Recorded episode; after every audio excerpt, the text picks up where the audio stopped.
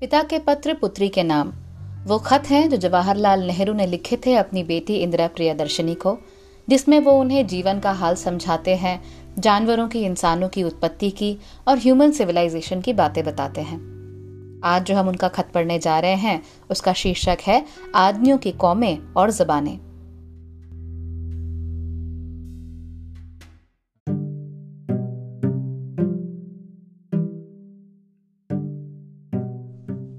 हम ये नहीं कह सकते कि दुनिया के किस हिस्से में पहले पहल आदमी पैदा हुए।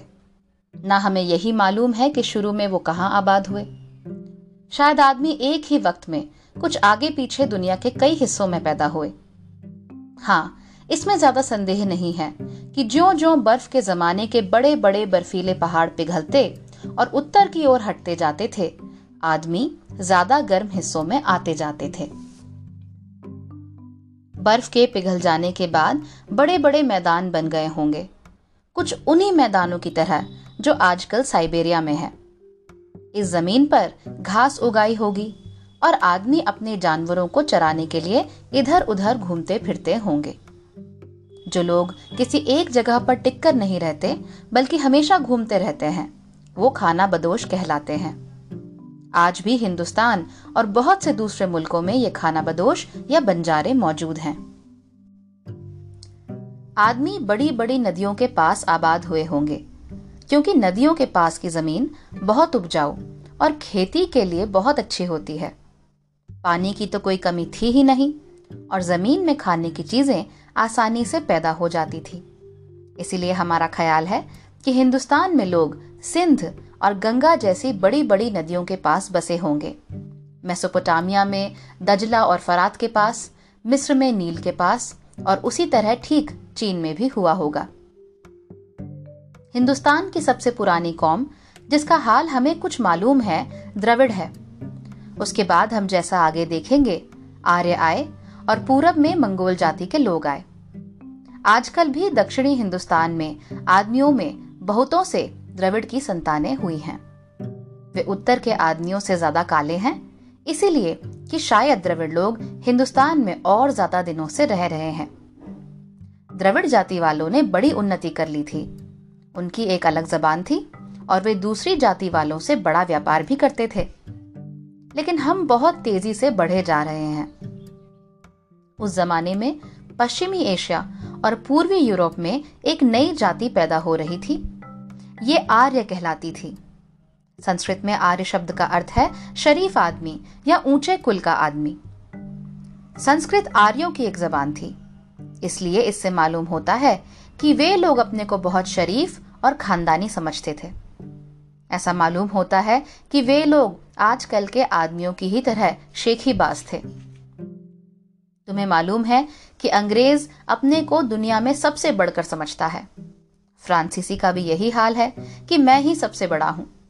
इसी तरह जर्मन, अमेरिकन और दूसरी जातियाँ भी अपने आप का ही बड़प्पन का राग अलापती रहती हैं। ये आर्य उत्तरी एशिया और यूरोप से चारागाहों में घूमते रहते थे। लेकिन जब उनकी आबादी बढ़ गई और पानी और चारे की कमी हो गई तो उन सबके लिए खाना बहुत मुश्किल हो गया। इसलिए वे खाने की तलाश में दुनिया के दूसरे हिस्सों में जाने के लिए मजबूर हुए।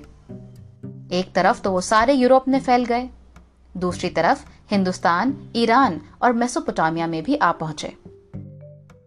इससे हमें मालूम होता है कि यूरोप, उत्तरी हिंदुस्तान, ईरान और मेसोपोटामिया की सभी जातियाँ असल में एक ही पुरखों की संतान हैं, यानी आर्यों की। हालाँकि आजकल उनमें बड़ा फ़र्क है। ये तो मानी हुई बात है कि इधर बहुत जमाना गुजर गया और तब से बड़ी बड़ी तब्दीलियाँ हो गई और कौमें आपस में बहुत कुछ मिल गईं। इस तरह आज की जातियों के पुरखे आर्य ही थे। दूसरी बड़ी जाति मंगोल है। ये सारे पूर्वी एशिया, अर्थात चीन, जापान, तिब्बत, सियाम और बर्मा में फैल गई। उन्हें कभी कभी पीली जाति भी कहते हैं। उनके गालों की हड्डियाँ ऊँची और आँखें छोटी होती हैं। अफ्रीका और कुछ दूसरी जगहों के आदमी हबशी हैं। वे न आर्य है न मंगोल और उनका रंग बहुत काला होता है। अरब और फलस्तीन की जातियाँ, अरबी और यहूदी, एक दूसरी ही जाति से पैदा हुई हैं। ये सभी जातियाँ हज़ारों साल के जमाने में बहुत सी छोटी छोटी जातियों में बट गई और कुछ मिलजुल गई हैं। मगर हम उनकी तरफ़ ध्यान न देंगे। भिन्न भिन्न जातियों के पहचानने का एक अच्छा और दिलचस्प तरीका उनकी जबानों का पढ़ना है। शुरू शुरू में हर एक जाति की एक अलग जबान थी। लेकिन जो जो दिन गुजरता गया और एक जबान से बहुत सारी जबानें निकलती गई। लेकिन ये सब जबानें एक ही माँ की बेटियाँ हैं। हमें उन जबानों में बहुत से शब्द एक से ही मिलते हैं और इससे मालूम होता है कि उनमें कोई बहुत गहरा नाता है। जब आर्य एशिया और यूरोप में फैल गए तो उनका आपस में मेलजोल ना रहा। उस जमाने में न रेलगाड़ियाँ थी, न तार व डाक, यहाँ तक कि लिखी हुई किताबें तक न थी। इसलिए आर्यों का हर एक हिस्सा एक ही जबान को अपने अपने ढंग पर बोलता था। और कुछ दिनों बाद ये असली जबान से या आर्य देशों की दूसरी बहनों से बिल्कुल अलग हो गई। यही सबब है कि आज दुनिया में इतनी जबानें मौजूद हैं। लेकिन अगर हम इन जबानों को गौर से देखें तो मालूम होगा कि वो बहुत सी हैं, लेकिन असली जबानें बहुत ही कम हैं। मिसाल के तौर पर देखो कि जहाँ जहाँ आर्य जाति के लोग गए वहाँ उनकी जबान आर्य खानदान की ही रही। संस्कृत, लैटिन, यूनानी, अंग्रेज़ी, फ्रांसीसी, जर्मनी, इटावली और आज की बहुत सारी दूसरी जबानें सब बहनें हैं और आर्य खानदान की ही हैं। हमारी हिंदुस्तानी जबानों में भी, जैसे हिंदी, उर्दू, बांग्ला, मराठी और गुजराती, सब संस्कृत की संतान हैं और आर्य वंश से हैं। जबान का दूसरा बड़ा खानदान चीनी है। चीनी, बर्मी तिब्बती और सियामी जबानें उसी से निकली हैं।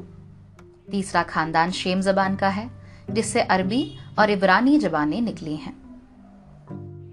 कुछ जबानें, जैसे तुर्की और जापानी, इनमें से किसी भी वंश में नहीं है। दक्षिणी हिंदुस्तान की कुछ जबानें, जैसे तमिल, तेलुगु, मलयालम और कन्नड़ भी उन्हीं खानदानों में नहीं है। ये चारों की चारों द्रविड़ खानदान की हैं और बहुत पुरानी हैं।